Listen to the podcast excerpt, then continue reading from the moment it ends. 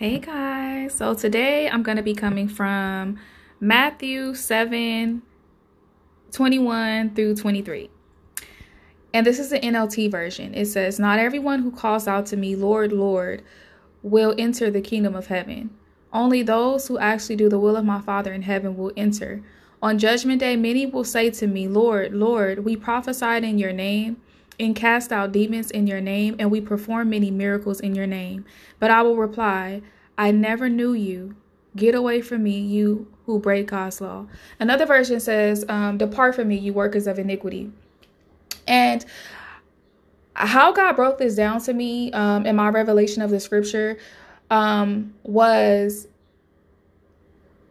being able to prophesy in Jesus' name, cast out demons in Jesus' name, and do miracles in Jesus' name is the call of every born again believer, right? This is a part of the Great Commission.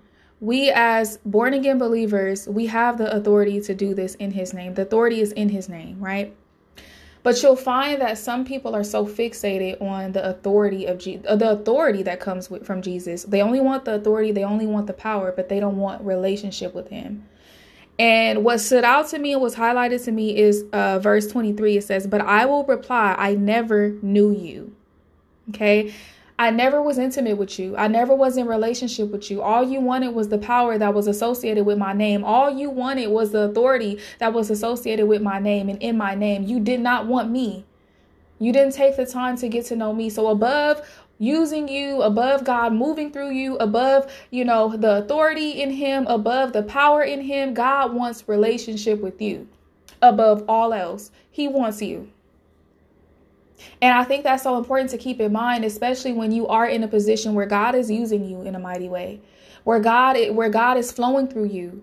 It's exciting to see those things, right?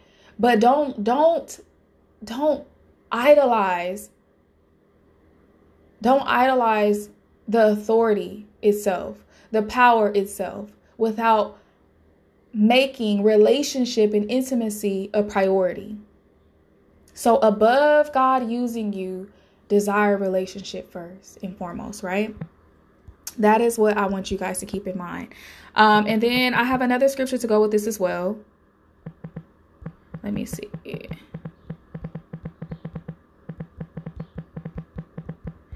Um, and it comes from Luke 10. Let me see. Let me go to it.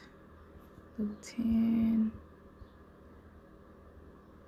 Um, okay. Uh, Luke 10, 18 through 20. It says, um, no, we're going to go Luke 10, 19 through 20 it says look i have given you authority over all the power of the enemy and you can walk among snakes and scorpions and crush them nothing will injure you but don't rejoice because evil spirits obey you rejoice because your names are registered in heaven so jesus is telling his disciples look I've given you the authority and the power to do these things, to cast out demons. However, don't don't just rejoice in that. Okay, don't rejoice that evil spirits obey you.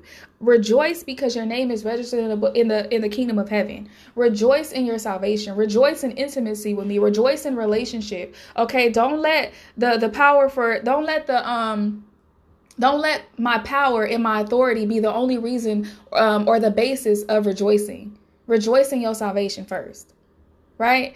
And so I think sometimes um, and how analogy I have for this, analogy I have for this, just imagine, you know, you knowing somebody who's really famous, right? Imagine imagine you are you are in the limelight with people who are famous. You have all these connections to people who are famous or celebrities, whatever the case may be. You you know some important people, right? The Matt, let's just say and you have this friend who only wants to get close to you and only wants to be around you whenever you are around these people of elite status. They only come around when you invite them to, you know, big events with celebrities and all these well-known people, you know, famous people. They're only there they're clout chasers, right? They only want to be associated with you because you know all of these influential people. But other than that, outside of that, they they don't they don't take time to call you and check on you outside of that they don't they're not pursuing a relationship with you outside of that they only want want to be connected and associated with you because you know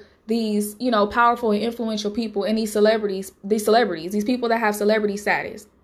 They only are around when you are around those people.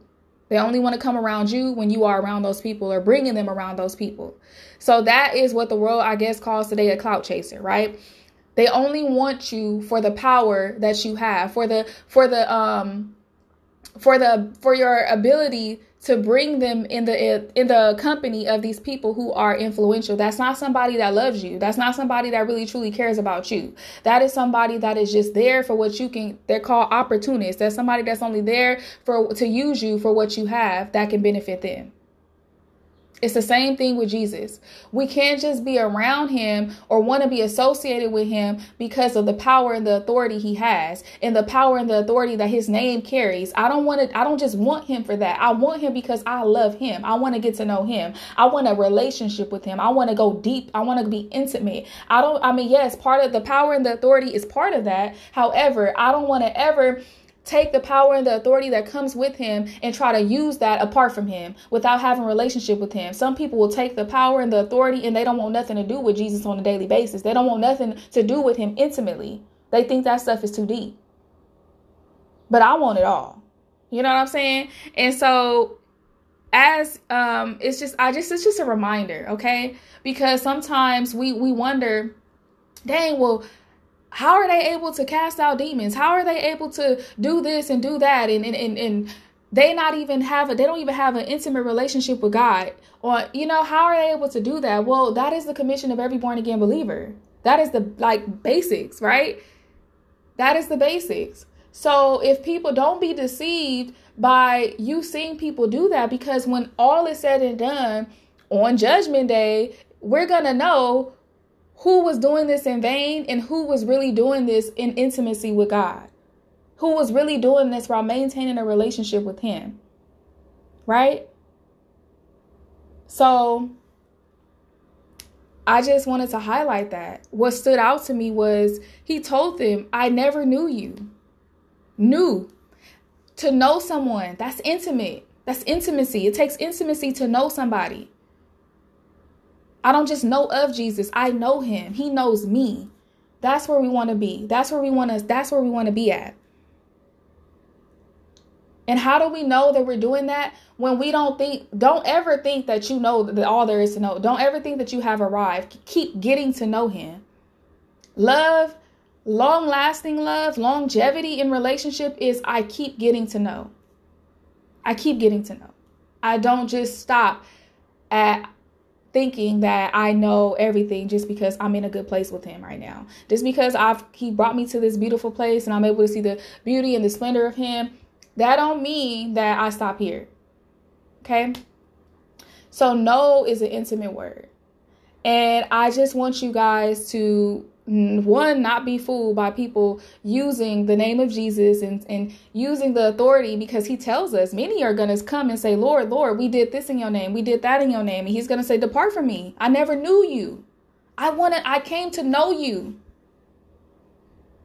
I didn't just give my life to just you know what i'm saying die for your sins and it stopped there I didn't want it to stop there.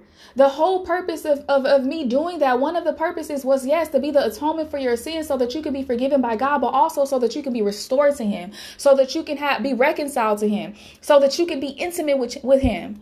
I did this for intimacy. I did this for us. Right? It's not, I didn't just do this so that you can just be forgiven for your sins. That is a big part of it, yes. But I did it also for the purpose of reconciling you to God. I did it first for the sole purpose of you being intimate. I want you to, I want you to be intimate. I did it for relationship. But if you just you just receive salvation and just get be forgiven for your sins and you stop there, then what? You miss out on a lifetime of intimacy with God. You miss out on him.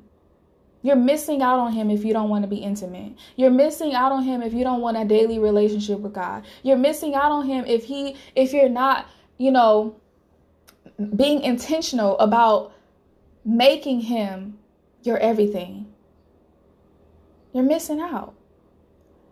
I'm not condemning anybody, but it's it's not even that you can't have it. It's not that it's too late for you. It's just you don't miss out. Don't miss out on that. It's a good thing. It's a really good thing you're missing out on. Don't don't choose today that I'm not gonna miss any more important important moments with God. And how? What are the important moments with God? Every moment is an important moment with Him because I can take every moment of the day and make and be intimate with Him with it. Just just intimacy with God. Some people complicate it. it it's not what you you know what I'm saying. You you just include Him you make it you make an effort. One of the things he told me the other day, and I'm just gonna share with you guys. He said, You make the effort and I'll make the increase. You make the effort, I'll make the increase. So you make the effort to come to me, I'll do the rest. I'll grow you, I'll mature you. You make the effort to submit, I'll do the rest. You give you make the effort, you say yes. The effort sometimes is just you saying yes to the Lord. I'll do the rest. Amen. You make the effort, he'll make the increase. Amen.